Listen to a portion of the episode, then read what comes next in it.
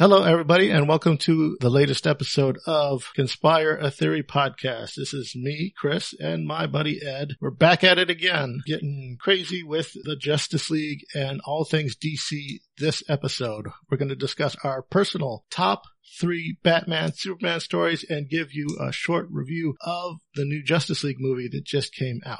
So allow me to introduce my compadre, Ed. Hi, everybody. I am Eduardo Solis. You may recognize me from my podcast, which Chris has, has, has been my hatchet man, you know, the, these past, was it four or five years now, I think? It's been a while. We, have got a few under our belt. Yeah, quite a few. Yeah, this, this should be fun because, you know, I was joking to Chris before we started recording that, you know, this is going to be the episode the DC Comics episode for those three or four people that actually care about DC Comics. You know, because, because Marvel's, you know, let's be honest, Marvel's, you know, the big, kind of the king of the hill right now, especially where the movies are concerned. Yeah, and I'm, I'll admit, I'm pretty much the Marvel guy of the group. Well, honestly, I think in our circle of friends, we're about the only two that even read comics. Well, mainstream comics. No, well, yeah. That too. That or should too. I say the industry standard? Eh, big three, big four, whatever you want to call it. I mean, it's it's the big two. Whether you like it or not, it's the big two. It's always the see. I. I can't go with that anymore. I mean, on honestly, okay. Who's number three then? Um, I would say Image, mm. and then Dark Horse.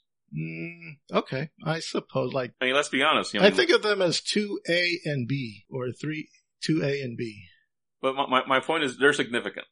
you know, we're we're seeing movies and things. You know, we're, we're they're at the point now where some of their works are enter, entering the public consciousness. All right. You know, he had Spawn. You know, I mean, heck, there was a Wildcats TV show back, in, uh, animated cartoon back in the day. That, oh god, the '90s. Yes, now that the big comics explosion. Oh god, yep. I loved that. It was a gigantic cluster mess of artistic goodness. Yeah, just throw whatever you know you can at the wall and see if it sticks. And yeah, who needs story? and a lot of it didn't. Who needs story when you can draw, right? Yeah, I love how, and I forget which artist does this for Image. I, I couldn't tell you which one. You could probably point it out when I describe it. But they had this weird drawing style where the face was like the center of mass. The nose was like the center of mass of the face. And it was like the face was being like sucked into the nose. Yeah, Rob Liefeld. Okay, it sounds about right. And I think he pretty much started the trend, and then they all did that. Yeah, it just always kind of threw me. It was like, like I said, it was like the the nose, the tip of the nose was like a black hole, and the whole face was like getting sucked into it. Just I don't know, it just looked weird to me. okay, let's let's get back on topic. Yeah. As well, Red, once again, DC playing second fiddle. As Red One would say. Justice League. Justice League. Justice League came out a while ago. I didn't know what to expect. Um, but I loved this movie. I would say it's right up there with Wonder Woman as far as my favorite all-time DC theatrical release. Okay, so th- we're talking about the current gen, right? The current, you know, four DC movies, not the. Well, we'll get to those in a bit. Yeah, well, yeah, of, I, of this of this of this new generation. There you go. That's a very good way to put it. Yeah, I enjoyed it as well. I mean, it was interesting for me because I saw it with a friend who was kind of aware, you know, of the DC, you know, not a geek. I'll just say that right at the top. She's not a geek, but she had seen, uh, she had seen Wonder Woman. She had seen the other movies. You know, so she had something going in. Okay. And she enjoyed it too. Yeah. You know, and so I don't know. Um, now let, we need to say this off the bat. You know, spoiler alert. But uh, to me, and this well, isn't. I mean, we should put the like the spoiler if you haven't already seen it like two, three times already. Yeah, and and I need to go for a, you know a, maybe one or two more viewings myself. My, me as well. I maybe, maybe just as a matter of principle. Yeah, it's one of those movies that this is the kind of movie you pay the big bucks to see in the theaters. Right, in a nice theater. Mm-hmm. You know, exactly. You know, you don't go bootlegging it off whatever and watch it in your crappy little computer monitor. It's like, no, this is a this is this is an event movie. Exactly. You know, uh, my my biggest beef isn't necessarily with the movie itself, but it's just the build up. There wasn't enough build up, I don't think. It's, it's like they're doing it backwards because with Marvel, you had all these individual movies that was kind of the build up to the Avengers.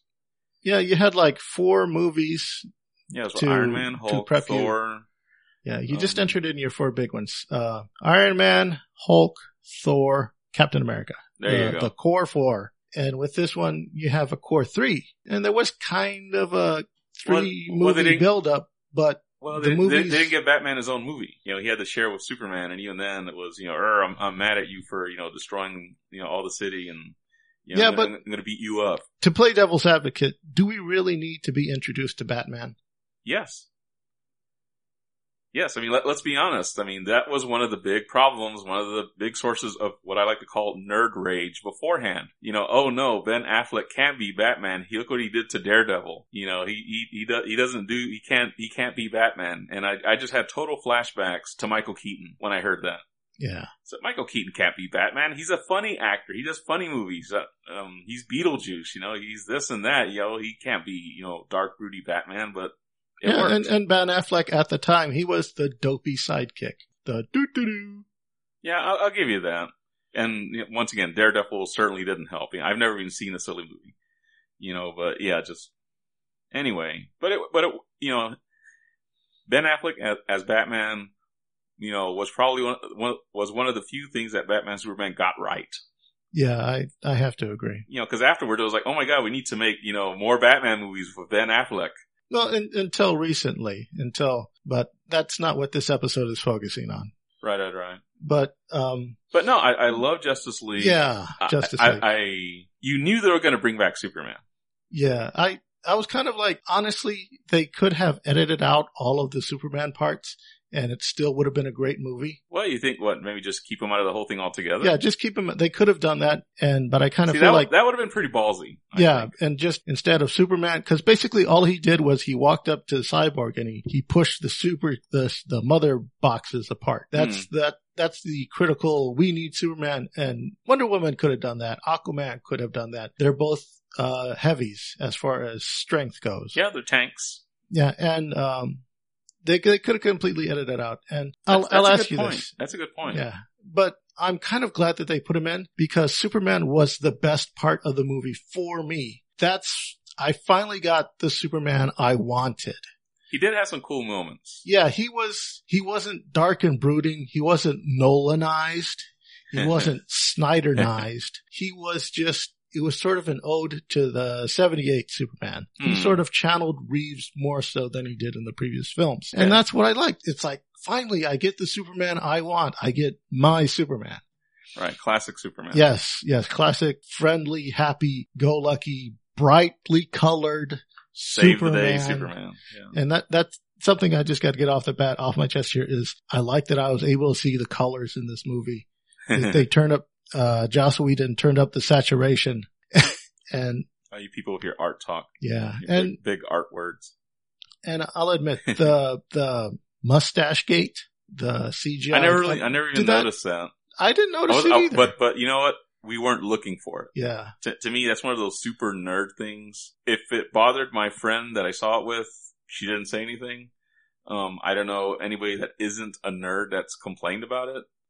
You know, so I think Yeah. it's, it's, I think it's one of those things. If you're looking for it, you're going to find it. You're going to see it. Yeah, it, it's super nerd. Yeah, exactly. It's the front row nerds. The only people that are going to get bothered by it are are the the ultra super hard. Well, the people that were aware of it, because you'll be looking Yeah. for it. I mean, honestly, how many times are you looking at a movie character's mustache? Honestly, yeah. or lack thereof. yeah, exactly. It's it, Yeah. like I said, you're just not really. It's one of those. It's one of those like Now, now that I'm aware Yeah. of it though, and I, you know, and I pick up the Blu-ray, you know, a couple months from now, yeah, I'll definitely probably be like looking for it at that point. yeah, But in the theaters, like, you know, no, you know, you, you're not aware of it, you don't see it, you don't care. yeah. I I just I just didn't see it as a big deal as everybody. You know, I think everybody's just showboating. Like this bothered me, and they're doing that just to show that you know they're top tier nerds. It's like okay, I get yeah, it. I, I'm inclined to agree with the sentiment. But since, now that you mentioned Superman, one of my favorite moments in the movie involves Superman. It was, you know, they bring him back from the dead. They're fighting in, in the park, you know, by Uh-huh. the memorial. And, um, you know, the, the Flash goes to do his Flash thing and, you know, start running fast. Uh huh. And, you know, you see, you know, the lightning bolts and he goes into Flash mode and he starts, you know, running He's, around he's in the Speed Force. Yeah, he's in the Speed Force. There you go. Thank you. You know, everything slows down so we can see what's happening Uh huh. and you're kind of just you're just watching, and then you suddenly see Superman's eye move. He's following the Flash, and at yeah, at that point, I just like totally like I Yeah, just, that- I, I just nerded out. I was like, oh my god, that was awesome. that freaked me out. I was like, oh, that was like, if there was a crap your pants moment, that was the crap your pants moment for me. And I think the Flash did because yeah, the look on his face when he realized that this guy can keep up with me, you know, was just yeah, that was definitely a, a oh crap moment. You know, Yeah. in, in a in a good way for the audience and a bad way if you're the Flash. Yeah. And, and this rendition of the Flash, they really didn't have time to build up his character, but every single character kind of had their moment. And I really like what they did with the Flash. They made him a sort of a fun character. Well, he was the kid. Yeah, he was he was the kid, the young upstart. With Barry Allen, I'm kind of I'm really picky about my Barry Allens. Hmm. I prefer, you know, the the television '90s television series. To me, that's my definitive Barry Allen, as which I compare all Barry Allens to. Okay. Because to me, Fair you know. Barry Allen, he's a he's a thinker first and an impulsive guy second. Yeah, he's a scientist. Yeah, and and with this one, you know, I don't like it when he when Flash is written as a hothead, as an impulsive hothead, because they're turning him into Johnny Storm, and I don't like that. But when this one, it kind of worked because he wasn't like a hothead; he was just inexperienced. Yeah, he was the kid. I mean, Yeah. it was. Yeah, and it and it worked for the character, and and it's kind of like Well, it was nice. It was neat to see him bounce off the other characters. yeah, exactly. and you definitely see the the inexperience and the you know the, the, he's constantly talking about things he's afraid of. Yeah, You know, guys, I'm afraid of bug. You know, spiders. You know, I'm afraid of you know whatever heights or whatever else it was. But you know, you can tell that he's new at this. yeah, You know that yeah, he may have been you know yeah he's been fighting you know robbers or Captain Cold or whatever in you know Central City, but this is the big leagues. yeah. You know, but he's not quite he's not quite there yet. Yeah, he's he's the new kid, literally. Batman, Batman especially, they're all seasoned pros. They're all they've been there, they've done that. This Well, is well, old hat may- to them. Except maybe Cyborg. He got to he got to play the brooding, you know, woe is me kind of character Yeah, this I- time around, which made sense. Yeah, I kind of got that, but you know, I, yeah, they could have lightened him up a bit more, but given the situation that they put the character in, okay, I'll, I'll let them have that because I kind of prefer my, I, I prefer Teen Titans Cyborg. Cyborg, you know, Eh, fun, happy, excited. Maybe the next movie they'll do that with him. well, allegedly he he may or may not get his own movie depending on how things go. I mean, a lot of that stuff is kind of up in the air. I really hope, You know. I really hope they do give him his own movie and like make it sort of a Teen Titans pocket universe on the side because that would, oh my God, I would so, you know, burst if I Hmm. got to see a live action Starfire or live action Raven. Well, or, or there you go, make it its own thing. Yeah. You know, have have a you know Teen Titans movie. That would, that would rock. Eh, we'll see. Okay. We'll see. But, and- but but yeah, I mean, yeah, dug the movie. yeah. you know, got the, um, they had the little, you know, they, they threw, I was waiting for the Hail Darkseid and I got my, you know, I mean, for Dark Side, sorry, I got my universes mixed up there. And, uh, yeah, I mean, you hear it near the beginning when the, uh, parademons start popping up, you know, for Dark Side. I'm like, okay, there we go.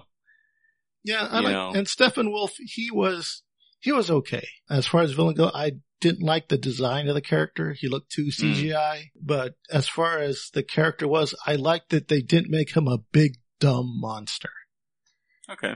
Cause that's one of the things that I'm, I'm very picky about that, you know, cause I, I don't want, I don't want another, um, cave troll doomsday, as I like to call him, Dubsday.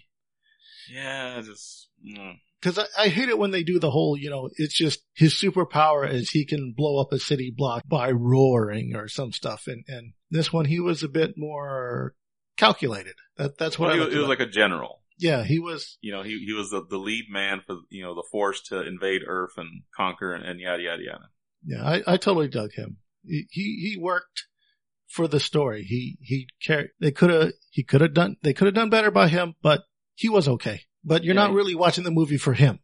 Right, you're watching to see superheroes do superhero stuff, and along those lines, uh, another wonderful moment was uh, was Wonder Woman deflecting the uh, the bullets being shot at the crowd. The guy has a machine gun. He shoot, you know, is f you. I'm gonna kill the hostages. Yeah. Shoots towards, you know, tries to spray the crowd. And Wonder Woman basically runs and keeps up and deflects, you know, not quite all of those bullets. I think she pushes one guy out of the way. To me, that was cool. That was one of those, you know, why have we never seen this before? Like even in animation, you know, because it's, she's always usually just defending herself Yeah. or just one person. But this is like a whole group. Yeah, she's sort of she's tapping into that goddess power that we've seen in the in the movie, and I kind of like that. She didn't go full Super Saiyan, but you know, she we're getting more superpower. We're getting more more. You know, she's not just you know a a big strong. right. She's also she's kind of quick. She's not Flash or Superman quick, but she's she's she's fast, reasonably fast. Well, definitely faster than a speeding bullet. Badoom tish. But yeah, like I said, I, I dug the movie. I'm looking forward, you know, to more. Um, definitely, I'll be interested to see if you know they do the director's cut stuff when it comes out on disc. You know, probably Yeah, give it, probably they- give it one or two more watches in the theater. They only do that if like a movie fails horribly. Eh, and this we'll one, see. I, I, people are saying that it fails, but I really don't think so. I don't know. I can't, that's, that's, Well, everybody keeps comparing it to Yeah. Thor, to Ragnarok. Yeah. It's like, oh, it didn't make as much money as Ragnarok. Oh no, it, you know, worst superhero movie Well, ever. well, that, like, that was like out like two weeks prior and it had a, well, it's Marvel. That's all you have to say. yeah, and Marvel kind of, they have a more established audience than, Well, I mean, at this, at this at point, this point. at, at this point, they can throw pretty much anything at the wall cinematically and it will stick. I Yeah. mean, I mean, come I on. I agree with that. I mean, that, you know, that was essentially Guardians of the Galaxy. That came out of nowhere. Yeah. You know, Ant-Man. You know, if someone had told you 20 years ago that, Mar- hell, 10 years ago that Marvel was going to make a Ant-Man movie, you know, would you believe them? No, You know, absolutely not. And with, with the, the Thor one, it's, well, they're, they're going, they're going galactic and Yeah, they're yeah, going they're- yeah, light and quirky. yeah, they're bumping up the scope. You know, they, they have, you know, Thor, who's probably the most humorous character in the Avengers. Yeah. You know, the whole fish out of water business. Well, also the, you know, Norse god of thunder, you know, I'm gonna kick your ass business, yada yada. Yeah, yeah, exactly. Yeah, but but getting back to to Justice League, I I if they do a extended cut, I don't think they will. But if they did, I would love to see it because I'll be honest, the extended cut of Batman v Superman was a superior film, and that's because there were major plot points that they left out hmm in that film. But with this one, you pretty much it was a simple story. I'm not trying to say that to take away from it, but it was just we need to get from point A to point B. It's exactly what it says on the tin. You know, big evil guy, you know, is gonna come, do bad things. You know, we need to get all the good guys together, you know, to kick his ass. All right, yeah, that's pretty much it. Yeah, so once, Yeah. yeah, very simple. Yeah, it was, it was good and it worked for me. So, so Justice League, definitely give it high marks. I would recommend it. Think so would Ed. And let's get back into our, the top three, personal top three Batman, Superman stories. Not really doing a top three Wonder Woman because, well, she doesn't have a lot out there as far as alternative media. We're talking about stuff other than the comic books. hmm So my top three is, Okay, so do you want to want to start with Batman or do you want to start with Superman? let's start with Batman. Okay, fair enough. with with my top three Batman stories are the animated Mask of the Phantasm. Number two is Assault on Arkham. And then number three is the Batman Begins Nolan film. I really love that one. And of course, we have our honorable mentions. And my honorable mention is an episode of the uh, Batman the Animated Series, Almost Got Him, Hmm. where where they where they're in the the the bar and they all talk about I almost got Batman at this time, and it's a huge buildup. It's a great episode. And uh, yeah, also one of my favorites. yeah. And then Ed, go ahead, give your top three. Okay, well, my top three, I went with the uh, the Batman 1989 movie with uh, Michael Keaton and Jack Nicholson as my number three. Uh, my number two is an episode also of the animated series called POV or Point of View, and it's really neat because essentially you see the you literally see the story from different points of view because apparently you know some bus went bad, and so the internal affair guy, internal affairs guy, is you know interviewing three officers to figure out what the hell went wrong. You know, it's uh, Detective Bullock, who you know, if you've seen the anime series, you know and love Detective Bullock, and he loves Batman. Mm-hmm. Uh, Officer Montoya, and uh, a rookie whose name I don't remember because he was you know just there for the one episode. And so you get to see each one of them. You get to see what happened through their eyes, and which you know leads up to you know the final resolution of the story. And I don't know. I, I just it's it's one of my favorite episodes. And then my number one would have to be the uh, straight to video movie, the uh, Batman Under the Red Hood. yeah, I remember that one. I dug that one. That one was that one was okay. I, I, I'm gonna, I'm gonna, I like Assault on Arkham. I just don't see it as a big finger quotes Batman movie. You know, what I liked, I, and I gotta admit, that's kind of why I liked it so much, was because, yeah, it wasn't, Batman wasn't the central character. Right. But you got to see him through the eyes of the other character, and he was pretty much a terrifying presence throughout the film. Right. They're constantly looking over their shoulder, you know, or, you know, we, we can't do this because then, you know, we don't want to attract, we don't want to get the attention of the cops and we sure as hell don't want to get the attention of Batman. Yeah, and, and you get to see why he's why people are afraid of him. Hmm. And that's what I liked about it. You got to see, you kind know, of the other side. yeah, you, you don't, you're not always looking at the story through the eyes of the cow. You're looking at it through the eyes of the bad guys. See, and you could also say say that about the uh, almost got him episode. Yeah, pretty that, much. That, yes. that has a similar structure because, you know, you, you don't see Batman, you know, in the main story. Yeah, because they're sitting around, they're sitting in some hideout somewhere playing poker, and you only see Batman through flashbacks as the villains each, you know, give their little tale of, you know, how they quote almost got him. You know, so okay, I'll give you yeah. that. Yeah, so pretty much from what my, my list is, it's either deep Bruce Wayne retrospectives or, um, views of Batman, like Batman through the eyes of someone else. External, External.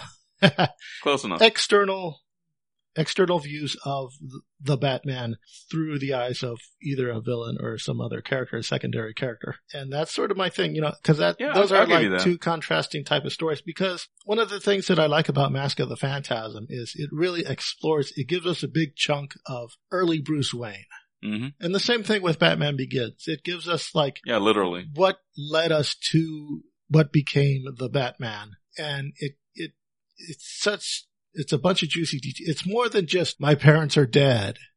It's, it's so much more than that. It's, yeah, it fleshes out the origin. yeah, it gives, it gives him death. It gives Alfred death and it gives like, it just, it creates a whole world where you kind of see where he needs to become the Batman character in this universe, in the Goth, to Gotham City specifically. It's interesting. Interesting you mentioned that because my uh, my honorable mention was an episode of Batman: The Brave and the Bold called "Invasion of the Secret Santas," which was one of the Christmas episodes. And I don't know if you've seen it, but um, Yeah, no, I, I have not. it kind of it's pretty brutal, and I and I say that about Batman: The Brave and the Bold more than I probably should because some of those episodes get get pretty pretty heavy. They essentially insinuate that Bruce Wayne is the reason his parents got shot Hmm. Because you know red you know he he I forget what town Red Tornado is is in, but you know bad guys doing bad things in Red Tornado's hometown. Batman's in the neighborhood, you know, helping out, and we occasionally see these flashbacks to Bruce's childhood. Okay, wait, now I remember. Yes, I've seen that one. Yeah, and you know he's he gets upset because you know his parents didn't get him the the figure that he wanted. You know, so as an apology, you know, as a you know, try to make it make it up to him. You know, they take him to see the Mar- Mask of Zorro, which leads you know to the you know being shot and all that Yeah. all that stuff. And once again, I mean, they don't say it, but the im- implication is, you know, if he'd been happy with the gift, you know, they don't go to the movies and, you know, Yeah. If, No- if he, no- if he hadn't been such a brat. Yeah. yeah, pretty much. I mean, Yeah. And that- that's like, that's a really, really heavy thing to say. well, especially on Saturday morning kids TV. oh my God. Yeah. And, and on, on a side note, I gotta admit, I love Red Tornado in animation. He is just, he is the best. Yeah, he was hilarious in this one because his bit was he wanted to, he wanted to discover, you know, what, what, what the spirit of Christmas feels like. Yeah. And give us a bit of uh, background on Red Tornado. Oh, uh, he's a robot, uh, built by Dr. T.O. Morrow, if I remember correctly. Uh huh. Um, he was originally evil, the uh, well, the current incarnation, and uh, you know, I guess they reprogrammed it, whatever, whatever. So he's a good guy now. Uh, in uh, Brave and the Bold, he moonlights as a college professor. Apparently, yeah. The episode as a whole is, is just kind of just has these brutal moments because you know he saves some kids from being run over by you know a runaway truck. You know, the dad's like, oh, you know, thank you. You know, it's a Christmas miracle. You know, you know the you know the Christmas spirit and this and that and you know, tornadoes like, you know, I, you know, I know I, I have never felt this Christmas spirit that you are speaking of. And one of the kids just flat out tells him, Oh, that's because you're just a robot. And I was like, Oh, poor dude. yeah. Stupid kid. Should have just let him get run over. Yeah, and, and I liked, and Batman in this episode, even though the Brave and the Bold Batman, he's more, he's like sort of an amalgamation of the Adam West Batman and every other Batman. hmm But in this one, he's particularly Batman. He's like, he's Scrooge. He's, you know, bah humbug. You know, Christmas is just a time that bad things happen. You know. Crime never takes a holiday. Yeah, exactly. I mean, that's an exact line from the show. I saw it the other night. yeah. Um, yeah, and I really like that. yeah, he's, he's particularly Yeah. harsh in this episode. hmm Yeah, and he even says, you know, you know, the the one thing you can the one thing you always want is sometimes the one thing you could never have, or something along those lines. It's like, good lord, man. Yeah. I, I just want, I just wait, I was just waiting for him to say, my parents are dead. Yeah. And, and just to, ex- just to, if you want more Red Tornado, some more delicious Red Tornado, I recommend the series Young Justice because in that one, he is pretty much the Mr. Belvedere of the Young Justice crew. Nice. And he's pretty much their caretaker. Just, just say it. He's the babysitter. Yeah. He's the babysitter. He's, he's the He- baby. he's to make sure the kids don't burn the house down. Yeah, and and he and they give a lot of retrospective as to him. They go in deeper into his origins, and you know, not just Oh, okay. him being built by Mister T. R. Morrow, but also his extended family comes back, and like he has to deal with them, and they're like super freaky powerful. He's got Hmm. like two brothers and a sister, and they are just freaky deaky. You know, because as bad as he is, they're like even bigger and badder. Well, yeah, I mean, he was the original. They're the, you know, the version two and the version three. They're, they're the upgrades. Well, no, they they came first. He was the latest one. Aw. So Okay. I, yeah, I kind of want to see this now. yeah, I, I like, yeah, I, I definitely recommend that that like, series. I like the Young Justice character as well. Um, and let's talk about another one, the Batman '89. Let's dive let's dive into that one a bit. Well, you know, let, let's be honest. I mean, in terms of the public consciousness, it's pretty much responsible for giving us the modern Batman. Yeah, You know, where it, it kind of, I mean, I feel a little bad saying it this way. It kind of, you know, just made everybody forget about Adam West. The um, Batman, Batman was no longer camp. You know, it was no longer kitschy. You know, it wa it went from you know, pow, bam, and sock to you know him holding the guy over the ledge. I'm Batman. yeah. It it gave us the dark Made him serious. and the grit. Yeah, it gave us the Dark Knight.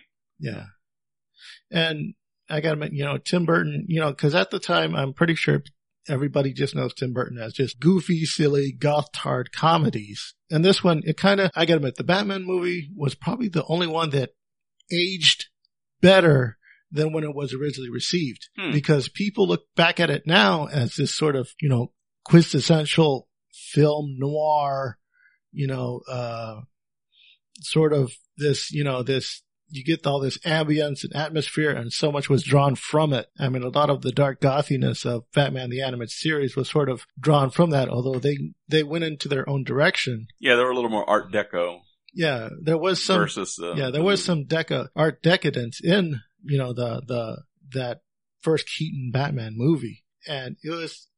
I mean, looking back at it now, you know, when it first came out, we're like, "Oh, it's laughing, it's silly. Keaton's not a real actor.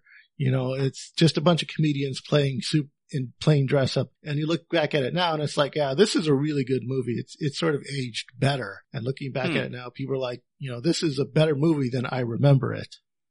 Yeah, I mean, for my money, you know, Keaton, in terms of live action, Keaton, I think, is still the best Batman to me. You know, he, I think he maintains kind of that balance of, you know, being funny and, and being serious. You know, you know, being Bruce Wayne, who's you know millionaire playboy. Uh, there's a wonderful moment when the uh, reporter guy, uh, Knox and uh, Vicki Vale are kind of, you know, they're kind of just literally just wandering about his uh, mansion. You know, they're in this, uh, I guess, museum. You want, I, I guess you could call it. You know, and they're making, you know, they're kind of poking jokes at, you know, all the knickknacks and oddball things he's got. And he and Knox says, you know, gee, I, I wonder where this thing came from. He's like, oh, it came from Tibet. Well, how do you know? Well, that's where I bought it. You know, just little moments like that to show that, you know, that, that he can, you know, he, he can be Bruce Wayne, you know, funny millionaire guy and Batman. You know, I'm going to drop you off this damn ledge if you don't talk, you know, mm-hmm. guy. To, to me, he, he pulls it out. And also, you know, I, I know that a Batman Begins was, was on your list, yeah. but I just can't stand Christian Bale's Batman voice. Yeah, I, I kind of, I kind of have a problem with that as well. You know, that's, that's my one big knock on those movies. Just his, Yeah. just, just his, uh, I, I just don't like Yeah, it. my favorite part, and I'll be honest, there's very little Batman in that movie. When he's doing like most of the Batman stuff, it's usually you know badass action scenes. There's only like maybe like maybe one or two really big action scenes in that movie, but a lot of it is just you know um, build up of Bruce Wayne as a character.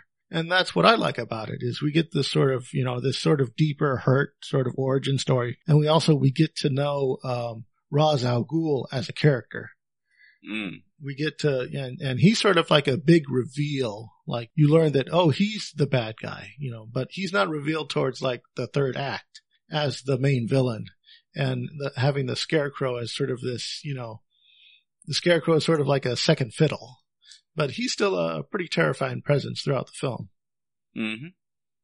Yeah, and I mean, and if you're a comics guy and you know, you know, you know who he is, that's kind of that's kind of an oh crap for moment for you. You know, because I don't, I don't think your comp, your you know regular average person knows who that even knows who he is. You know what I yeah, mean? Yeah, because Ra's al Ghul, he's He's, he's one of the heavies yeah, he's he's, he's immortal essentially.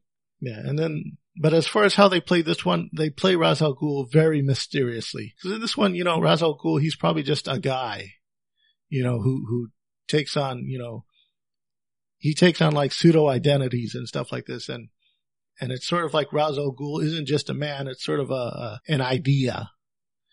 And it sort of like adds that bit of mystery to it. And I love that. Hmm. Cause they don't, Okay. they don't flat out say, you know, yeah, I keep myself young through the Lazarus pit. No, it's more like, you know, at the time that, that, that Bruce Wayne meets him, you know, you're not going to know, you know, it comes off that he's kind of like, that Ra's al Ghul is sort of this immortal character, but you got to wonder, is this guy maybe the, the, the first Ra's al Ghul or is he the fifth Ra's al Ghul? Hmm, interesting. And it's a kind of an interesting take on that, but yeah. Are, are we kind of ready to close the door on the Bat Cave? Well, let me just mention uh, Under the Red Hood. Yeah. Um, let's explore that one. Now, what I liked about it is that you kind of see Batman, you know, ever so slightly deal with failure. You know, be, you know, because you know throughout most of the thing, for all he knows, you know, Robin's dead. You know, he buried him. Yeah, and this one is sort of a setup of the Jason Todd Robin, right? I believe so. Yeah, Yeah. but uh, but yeah, I mean, he, you know, this you know awful thing happened. You know, he got killed, and you know, you kind of see it, you know, kind of rattle him just a little bit. Also, it has one of my one of, probably probably for the longest time my favorite fight scene uh, in the DC animated movies. There's a, it was Batman and the Red Hood in the alley versus I think there was like three or four assassins that were hired to take out you know the Red Hood, and they had all these like you know techno gadgets and whatever whatever, and uh, you know just just just big insane fight just happens in that alley and you know, it's, you know, bat, it's essentially Batman and Robin if Robin had guns, you know, Yeah. fighting against these guys. And, uh, like I said, for the longest time, I forget what Earth surfed it, maybe, uh, Superman versus Darkseid in one of the later ones, but for the longest time, that was my favorite fight, you know, in the DC animated universe. Yeah. Yeah, the the Red Hood as a character was sort of an interesting thing because that's like Ra's al Ghul. That's a deep thing, and they're sort of digging that out and bringing that back because apparently in the I think it was the um the Killing Joke, the Red Hood was sort of this this moniker that they would use to uh train supervillains on. That every single supervillain at one point was the Red Hood Mm. and and I think that that was sort of part of the Joker's origin when he got dumped into the vat of Ace Chemical or whatever the hell chemical vat that they'd like to call it. That he was masquerading as the Red Hood, and they've they've brought it back, you know, every now and then, and now they've sort of you know done a regular thing where they're bringing back Jason Todd, and Jason Todd is the Red Hood, and I kind of like what I kind of like that. That's kind of cool. Yeah. Okay, I, I think we can move on to Superman now. All right, Superman. One of my one of my faves. Okay, my top three are, course, number one, All Star Superman. Number two, The Death and Life of Superman, the novelization. Yeah, an actual book. With words. I know, and, and for me that's a shocker because I'm not a reader guy. I don't read books. And then my my number three is the Superman '78 with Christopher Reeve. Okay, and that's also my, uh, that's also my number three, uh, Superman 78. Uh, my number two is an episode of the Superman animated series called The Late Mr. Kent. Then my number one, and it would be, uh, the animated, uh, Superman versus the Elite, which is, which is a, uh, ad- adaptation of what is so funny about truth, justice, and the American way. And, uh, honorable mention for me was the, uh, Super- Superman animated series, and I am not sure how to say this completely correctly, is uh, Mxyzpixilated, which was the episode where they introduced Mr. Mixies, Mr. Mxyzptlk to the um, to the Superman Superman cartoon with Gilbert Gottfried as you know the guy. Yeah, And, I how, and how can you not go wrong with, Mr., with Gilbert Gottfried as Mr. Mxyzptlk?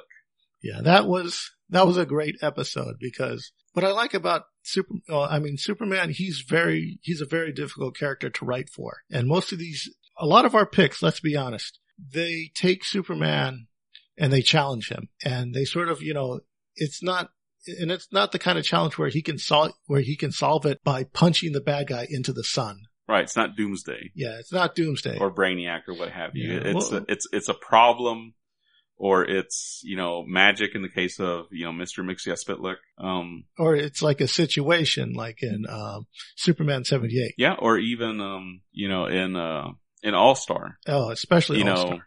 you know Lex Luthor finally gets him. Yeah, exactly. Let's let's focus on Superman 78. Let's take that one under the microscope. Well, it, to me, it kind of works in the same way as you know Batman would later, in that it brought the character to life. Exactly.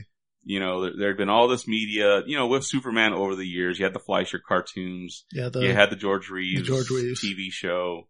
You know, you had some filmation cartoons in the seventies, and so on and so forth. But this was like the big one. Yeah. This is where like Richard Donner took Superman seriously. And I remember seeing some of the production documentaries and it's like he, you know, this wasn't going to be funny or goofy because at the time superheroes were box office poison and it was sort of a huge risk that they were taking. Yeah, I mean, when you think about it, there weren't really very many superhero movies, you know, up to that time. Yeah. And it just, Maybe, maybe some terrible Marvel stuff like the the, wasn't there like a Captain America or a Spider Man? yeah, there was, everything was straight to TV. It was like made for TV movies. And a theatrical release was sort of like, you know, you just don't do that because, you know, superheroes, that's not, that's not serious business. Either yeah, you it's do, kid a, stuff. you do a drama or you do an action movie. Exactly. Now, don't get me wrong; they did have their moments in the media, like you had the Incredible Hulk television show, you know, which lasted for a pretty good Yeah, while. that was a very good, highly rated show. you know, so But it, but it was hard to go from the television to the big screen. yeah, exactly, exactly. and sort of Superman that that Richard Donner he like took it and he gave it a huge budget and he took it seriously and even despite you know Marlon Brando being in it it Mhm. was it was you know one of my favorite Superman tellings of even though it's the same story rehashed over and over again to me this is sort of the best iteration of it because it takes Superman it puts him in his element it puts him in modern times everything that that that is, you know, quintessential token Superman is in this, where he's changing, he doesn't change in a phone booth, but they sort of allude to that, that they have the modern day phone booth and, Hmm. and it's sort of an inside joke. And what I liked about it as well is it sort of, you know, it presented Superman ch- with challenges. Now they didn't have many supervillain challenges because I'm pretty sure all the special effects went into making, you know, Christopher Reeves able to fly and stuff like that. But the challenges were situational. Um, like when he was a young man, uh, Jonathan Kent dying of a heart attack and there was nothing he could do about it. You know, he has all, he said to, to his mother at the funeral, you know, I have all these superpowers. I have all these gifts, but I couldn't save him. And then he goes to the big city and he has to go up against, um, you know, Lex Luthor, who in this one, you know, is sort of, you know, he's doing a, a big old land grab and he's going to shoot nuclear missiles into the, uh, plates to sink California into the sea. And Superman has to choose, you know, do I go he's shooting missiles in two different directions on two different fronts. And it's like, do I go this way or do I go this way? You know, do I save Lois Lane or do I save the world? And it puts him in that sort of mix and, and it is so good. Yeah, I mean, you, you just can't be in two places at once. Yeah. You know, he yeah he has to choose. Which you know, let's be honest, if you were a superhero, at some point, you know, you have to decide. You know, do I save person A? Do I save, save person B? Yeah. The diabolical choice. Yeah, pretty much. And, and Gene Hackman as Lex Luthor, he did a great job. Cause this is how I like to see Lex Luthor as a, as a thinking man's villain. And in All-Star Superman, he sort of did that too, but we'll get to that later. But as far as, you know, and I got him in, I even loved the beginning of, um, of the Superman story where it did the drama of, of Jor-El and even played by Marlon Brando. I go, the Krypton. Did he pronounce it? Uh, where he's, you know, judging the, the, um, the Oh, General Zod. General and- Zod and and, sending him into the Phantom Zone. It just, it touched on all that, all that mythos. And I got to admit, even one of my guilty pleasures is I even enjoyed the, the introductory of Man of Steel where it had that Jor-El and that's backstory. I loved that scene. Hmm. I, I could just watch that and then turn off the rest of the movie and be completely satisfied. But this one, it was sort of, yeah, it was a, it was a good movie and it gave us sort of the, the classic what I like to think of as the Silver Age Superman, the best of the Silver Age, all rolled up into one. Yeah. Yeah, I agree. I mean, like I said, just, you know, brought it to life. Yeah. And let's, let's go into the late Mr. Kent. Yeah, it's a good episode because once again, this, this is a, a problem that Superman cannot fix, you know, with any of his powers. Yeah. He cannot punch this into the sun. Yeah. Cause what happens is, you know, he gets sent, he gets sent to interview a, and this, once again, this is pretty dark for being Saturday morning TV you know, a uh, a guy that's convicted has been convicted of murder is about to be executed. So, you know, as Clark Kent, you know, he's his assignment is to interview the guy before, you know, they take him out. Yeah, get his final statement. Yeah, and so he goes to talk to the guy and, you know, of course the guy maintains that, you know, hey, I didn't do it, I didn't do it. And so, you know, because he's Superman, you know, he could see his heart and say, well, you know, his, he, he's not, I don't think he's lying because his heart rate is steady you know, maybe he's onto something. So, you know, he kind of goes into reporter mode and yeah. starts investigating. Yeah, Clark Kent starts checking out the story. Yeah, exactly. And yeah, he spends a lot of the time, you know, as Clark Kent. So, you know, so he starts doing reporter stuff and, and figures out that, wait a minute, he didn't do it. He found the alibi. You know, he had ordered pizza that night and he was able to go to the pizza joint you know, go through all the computer files and find, you know, that this guy ordered pizza the night of the murder. Yeah, and and why wasn't this brought up? And then he finds out later on when his car careens off the side of a cliff. Exactly, and he even says it. He says, you know, I could have flown as Superman, you know, and gave the evidence to the governor to exonerate this guy, but I didn't want to. I wanted this to be Clark's victory. So instead of flying to the capital, you know, of whatever unknown state Metropolis is in, which I think is kind of funny, the um you know he yeah he just hops in his car and, and drives away not knowing that the the real murderer planted a bomb in his car which goes off and blows the car into the ocean you know if he wasn't superman he would be dead and somebody a witness saw the car fall into the ocean so if he just pops out you know his secret's out. Yeah. And and so at this point you know he has two problems. Yeah, he's got to maintain cover. Well he's got to yeah he's got to maintain his uh, secret identity and he also has to figure out some way to exonerate the guy that the the guy in prison that he knows now is innocent, even though the evidence was destroyed when the car got blown up. You know, with some help from Lois, he kind of does some more reporting, reporter stuff. Well, and also you get to see kind of Lois's reaction to, and you see her kind of reveal her feelings towards Clark because there's a scene, you know, after the car blows up where Lois and Superman are in Clark's old apartment. Clark is going to go. His intention was to, you know, change into, into street clothes. You know, go to the governor. If they if they if they questioned, you know, well, how do you know this? He was prepared to basically give up his secret identity. You know, he was prepared to say, you know, I yes, I'm Superman, who is also Clark Kent. You know, he's willing to sacrifice that to save this innocent man's life.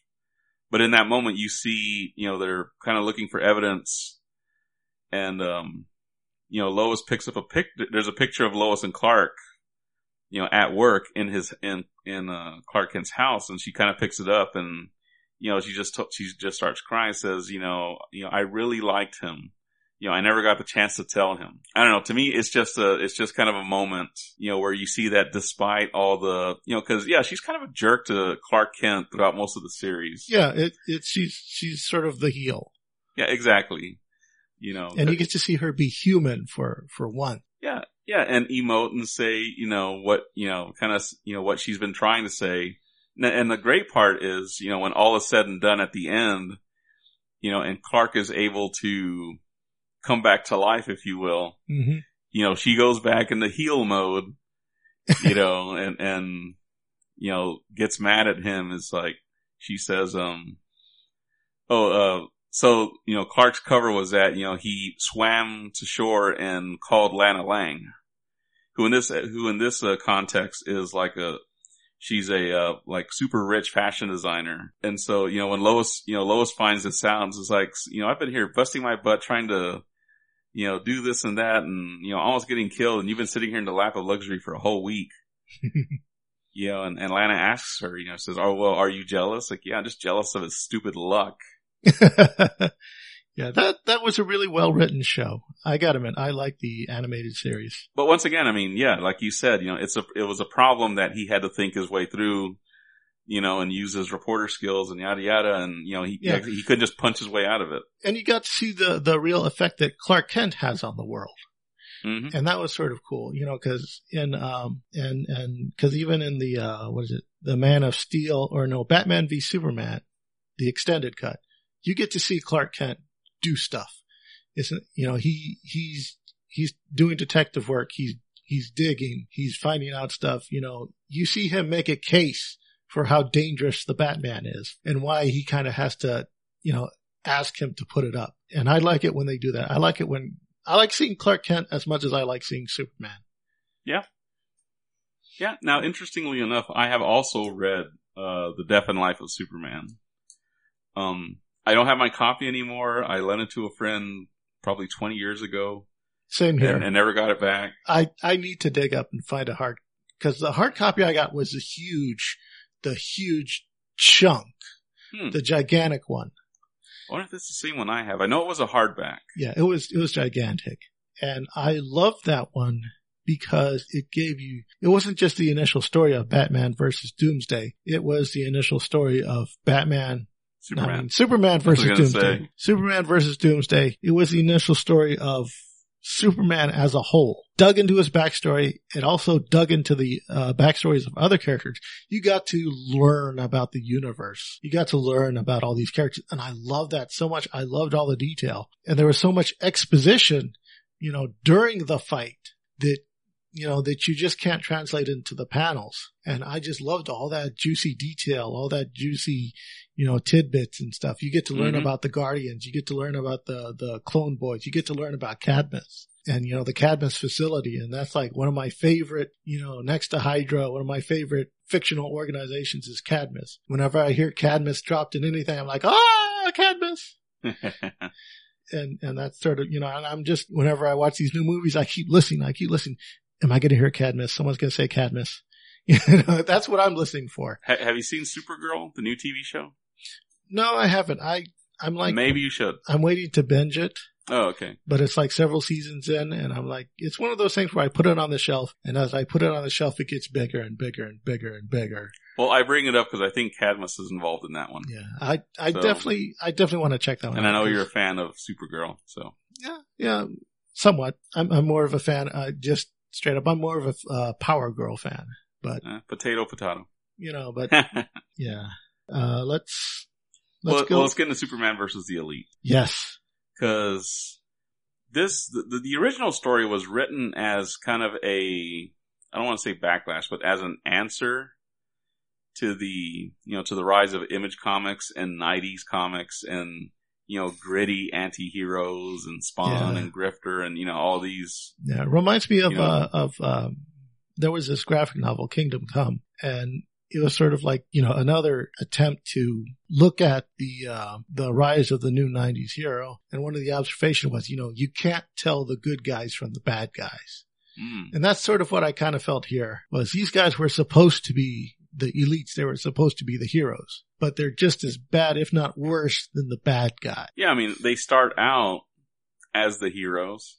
It's funny because um, you know you, you see how easily things could have gotten bad a lot earlier if Superman hadn't been there to intervene. You know they you know the the, um, the terrorists you know bomb the tunnel and you know they they manage to you know save the people that are trapped inside. And when they find you know the terrorists, Manchester Black is get, you know about ready to brain fry one of them. You know and Superman's like, hey, you know you know dial it back, guy. Now, unfortunately, they do get some of the other uh, terrorists and you know do bad things to them later on. You know, which kind of shows that you know things would have turned bad a lot earlier if Superman hadn't gotten involved. But of course, you know, inevitably things do get bad. You know, but yeah, I mean, to me, it's just a great a great story. Yeah, and it shows the different style in the whole of what was then the modern take of the hero versus the Superman. He's basically he's the old man. He's the old style. He's the, you know, this, the old ways don't work, you know, type of thing. That's kind of the argument that the new heroes were making. Right, and and I love I love that they open the thing, the whole thing with um, you know, kind of this cheesy, you know, 1970s, 1980s ish Hanna Barbera, you know, Superman, you know, cartoon, you know, which is just cheesy as all heck. yeah, I think I think Lois says at one point, you know, playing the heel, if you will, You know, so it's like, wow, I didn't know the S stood for silly or something along those lines. And, uh, but yeah, I mean, that was kind of the idea, that kind of, that's kind of the setup. You know, it's like, this is, you know, how people see you today. yeah. And you're not relevant anymore. You're not important. You know, your, your ways don't work. And honestly, you know, the, um, the Atomic Skull was, you know, kind of a scary villain. I mean, he kills a lot of people in this one, you know, especially the, uh, the one, uh, main character, the, the UN guy that, you know, gets killed and, and, you know, Manchester Black, you know, asks, you know, the guy's son, you know, just say the word and I'll, you know, I'll put this guy away and he'll never hurt anybody ever again. And, you know, he says do it and blows his head off and, you know, and things get bad. So, Yeah, that that it's sort of like it takes this sort of grim thing that you know, like the the approach, the the absolute grim, dark approach of of you know the difference between you know trying to do everything the right way and trying to keep your hands clean and getting your hands dirty and you know getting immediate vengeance mm, versus you know taking the hard road and going for justice right. And that that was sort of you know and i liked that. I liked that juxtaposition. And i also liked it when the part where superman goes dark towards Yeah. the end. He he goes you know it's like he reaches a point in the story. If you're gonna if you haven't seen it you know what i'm talking if you've seen it you know what i'm talking about. If you haven't seen it i'm not going to spoil it for you. But he goes dark. He basically He goes where he's not supposed to go. yeah, he gives in to them. He gives into their style. He does things their way for once, and they become terrified of him because you know, th- you know, this is why you don't want Superman to to take up their their methods because he would be far more terrifying a menace than they ever could be. Yeah, we, we wouldn't, you know, he wouldn't be a hero, you know, yeah, he wouldn't be a hero anymore. you know, or at least he wouldn't be recognized as one by the populace. who- You know, people would be scared shitless of him. Oh, uh, Superman Doomsday. When they had like the fake Superman, you know, running around and then he kind of flips out of it. There was a bit of that as well. yeah, the uh, the Eradicator. Well, no, in the, in the animation. Not the, uh, Oh, oh, not the novel. The yeah, yeah, in the animation, you know, Lex Luthor basically clones Superman. And, and so there's like a fake Superman running around, you know, there's a Superman running around doing heroic things. but he doesn't quite get it. Well, yeah. And then he figured, you know, and, you know, the fake Superman kind of figures out that, you know, Lex, you know, is, you know, an evil guy.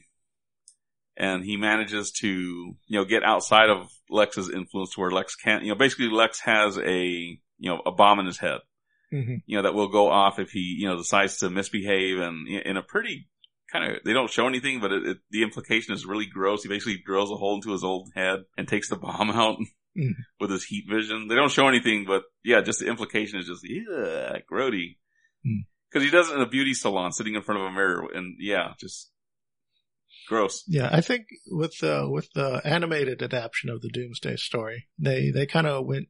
But at that point, he Yeah. kind of, at that point, he kind of like, yeah, he goes dark. He says, you know, he starts getting mad at people for, you know, he rescue, he gets a cat out of a tree, you know, and he's like, you know, it's like, well, ma'am, you know, you know, I, I could be doing like, you know, Rio hero stuff instead of, you know, if I didn't have to save your cat out of this tree, you know, and the lady's like, okay, and, you know, just scares the crap out of her.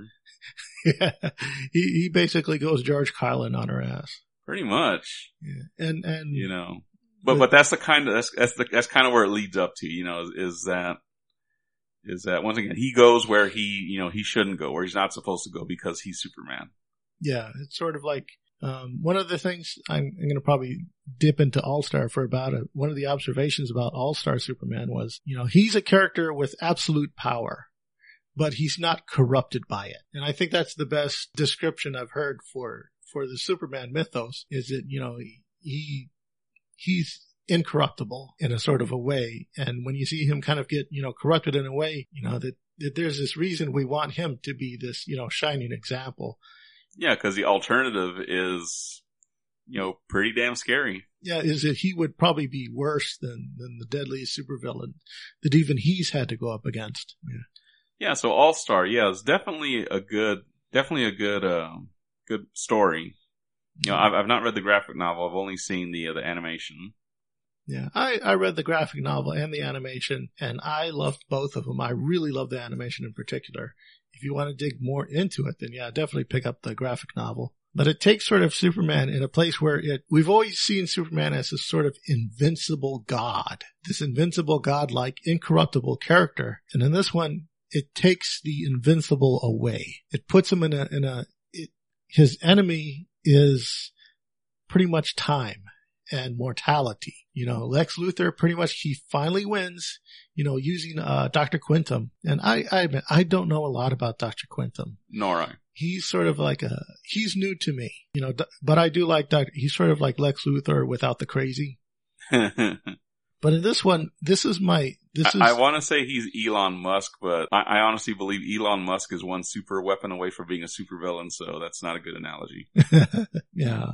Yeah, Doctor Doctor Quintum is he's pretty cool, and but he gets suckered into. Yeah, he gets suckered, and in this one, this is the my favorite interpretation of Lex Luthor. This is like you know, if you want a definitive Lex Luthor, for me, All Stars. This is the definitive Lex Luthor because you gotta admit, sometimes Lex Luthor gets like the Joker where, you know, he's such a good parrying against the, against his adversary. But after a while, he, it starts to get old and boring, you know, and this one, it kind of refreshes it, you know, and it shows, you know, why Lex Luthor is the top villain because he's this, it shows him as a genius, not just as a guy with money and super weapons, but it shows him as a diabolical genius. It which shows, is yeah, which is interesting because that's kind of how he's the character started off. Yeah, he, you know, the mad scientist, yeah, if you will, because he's like, because basically he sort of evolved into this, you know, philanthropist, millionaire, you know, or b- billionaire by today's standards, you know, guy who just he ba- he basically he's Bruce Wayne, but know, evil, a bad Bruce Wayne. There you go. And in this one, you know, you get to see he has to use his smarts to pretty much give Superman a run for his money, and he actually wins. And towards the end, there's actually a level of, you know, something that you'll never see with, with Lex Luthor is there's a, sort of a, a regret and redemption where he, he sort of gets this, um, his arc is where he wins and he sees that he's done a truly horrible thing by, you know, by actually beating Superman, by taking Superman away from the world. And he's, you know, you kind of get why the world needs Superman. And this one and in this one, well, and, know, and, he tries to redeem himself. Yeah, he does try to redeem himself. And in the um, in the overall arc is pretty much Superman. He's on a timetable. He gets poisoned and he's slowly dying, and he has to sort of wrap up loose ends. And in doing so, he ends up going on the greatest adventures ever of his career, you know, so to speak. And he basically puts the final, you know, he puts the final footnote in, in pretty much everything. And um, I think is also, you know, he reveals his identity to Lois and they even go back and forth. You know, it's like, well, what about that time that you were testifying? It's like, no, Batman stood in for me or, or that was a robot. Or it was a duplicate. robot or yeah. Yeah. And it, and it, it doesn't, what I like about this one, it doesn't ignore the past mythos. It doesn't ignore the silly silver age type of stuff. It works it in and it makes it work. It makes it believable. Hmm. And in this one, I like, I like this Superman, you know, because he's, you know, because he knows he's dying and he's not telling anybody, but he's trying to live his life the best that he could. And it's sort of like it, it's like a, a, really good swan song for the character, and and I really really dug it. No, I, I agree. It was definitely definitely a good show. Yeah, it was very sombering. What am You I? and it, and it ends on just a light, just you know, and it ends on a you know just very slightly optimistic note. Yeah. You know, at, at the end. One of my favorite parts was the Lex Luthor Clark Kent interview. Yes, because we actually get kind of a taste of the uh, of the stumbling, bumbling Clark Kent. You know, from the from the the first Superman movie, even. Yeah, we we get to see Clark as a, as a as a klutz, but we also get to see his character juxtapositioned against Superman through Lex Luthor's eyes. And, you know, and Lex Luthor, you know, he's interviewing, he's being interviewed and he's like, yeah, I always loved you. I always liked your work, you know, Clark Kent, you know, and he, there's this one point where he says to Clark Kent, you know, you're, you're bumbling, you're this bumbling farm boy with no discernible style of his own. You know, you're everything Superman isn't. Mm-hmm. And pretty much, you know, that's like the whole point to the Clark Kent persona is that he's supposed to, you know, he, uh, he is Superman, but he's basically everything Superman can't be. He's the polar opposite. Yeah, he's the polar opposite. You know, not just to avoid suspicion, but you know, it's it's just yeah, it, to protect the identity, but also you know, Superman. Uh, well, Clark Kent, he's a character all his own in this sort of context, and and I really like the interview because we get a sort of uh, deeper, we get to dig deeper into Lex Luthor's psychology as to why he hates Superman so much. And it's not just, you know, I hate him because he's an alien, like in the Batman v Superman. It's more like I hate him because of what he represents. At the core, you know, Lex Luthor, he's kind of jealous of all his power and stuff like that. But the thing is, you know, if Lex Luthor wasn't so blinded by his jealousy, he could have achieved kind of uh, power, influence, or even more. You know, if he had just instead of acting against, you know, trying to destroy Superman, instead trying to better the world.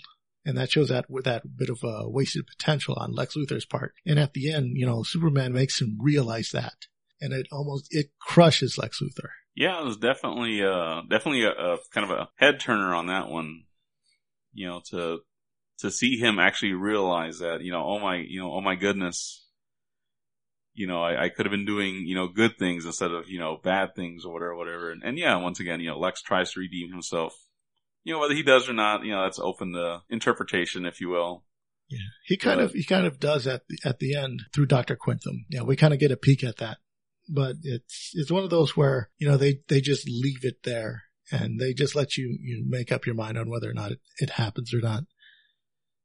But yeah, and, and I definitely like you know, one of the fun parts was with Lois Lane, where she gets, uh, I don't want to call it, was it kryptonite? She gets poisoned and, and she's like, she, she takes this, she, she gets, okay, in one of the stories, she, Superman invites her to his fortress of solitude and they kind of go on a date, you know, a real date.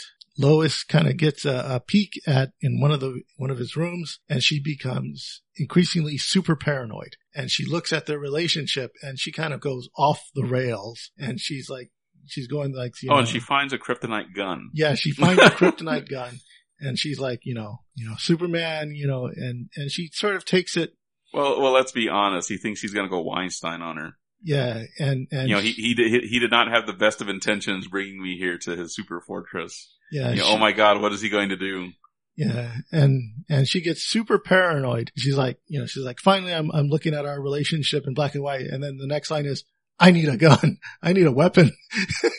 and she goes on a quest to pretty much to kill Superman. But it, and as later it finds out she was poisoned by some hallucinogen, you know, because she poked her nose where it didn't belong, which is typical Lois. Darn pesky reporters.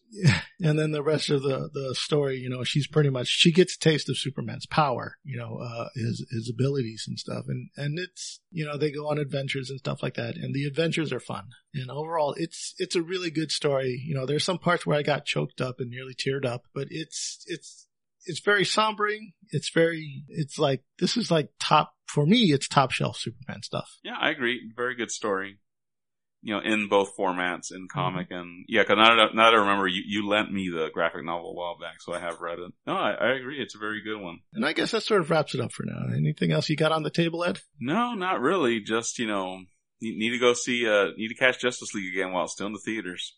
Yeah, definitely. I'm gonna definitely go and see it again a couple times. One of the, one of my favorite parts was the uh, the end where where Superman and the Flash got together and they were gonna race hmm. because that's one of the one of the tropes from the from the comic books is you know which one's faster, Superman or the Flash? And at this one, they kind of poke fun at that and they they decided to go on a race. Hmm. And I like you know just getting back to Justice League, I like the interpretation of Superman in that one because it took him and it took him and, and it gave us this bright, optimistic character, which I liked. I love that so much. And that's probably one of the reasons that I love the movie so much because we finally got Henry Cavill, Carville, whatever the hell his real name is. He got to play a good, solid, positive Superman. You know, just seeing the movie for that alone does it for me. Yeah, I'm trying to remember because the uh, the Aqu- Aquaman in Justice League to me struck a lot of notes that were similar to his portrayal in The Brave and the Bold. I'm not. Even, I I'm I'm trying to remember if he actually says outrageous at one point. I'm gonna say no off the top of my head, but you know that'll be another reason to go see it again. oh yeah, the Aquaman and the Brave and the Bold. Yeah, he was the best. yeah, that's a good series. So I got to watch more Brave and the Bold, and you need to watch some Young Justice. Yeah, fair enough. I'll, I'll go with that. All right. So any final words? No, that I think that'll do it. I mean, well, once again, you know, these aren't supposed to be, you know, the best whatever ever. These are, you know, our favorites. You know, so you know, take that for what it's worth. Yeah. You know. Yeah. And, and if you got your own favorites and you want to talk comics and stuff, go ahead, hit us up and we'll see you around. Okay. Bye. If you want to find me around the internet and maybe commission me for some artwork, a few good places to find me would be at DeviantArt. You can find me there at chrisholm.deviantart.com. That's Chris, C-H-R-I-S, H-O-L-M dot deviantart.com. I can also be found on Tumblr at psy-chris.tumblr.com. That's P-S-Y dash C-H-R-I-S dot Tumblr, T-U-M-B-L-R dot com. I can also be found on Fur Affinity. You can find me on furaffinity.net slash user slash Psychris, P-S-Y-C-H-R-I-S backslash. If you'd like to connect with me on Facebook, I'm available at Facebook backslash Chris Home Comics. You can also find me on Twitter at PsychoChris. Be sure to find me, check out some of my art, and if you'd like, tell me some of your stories.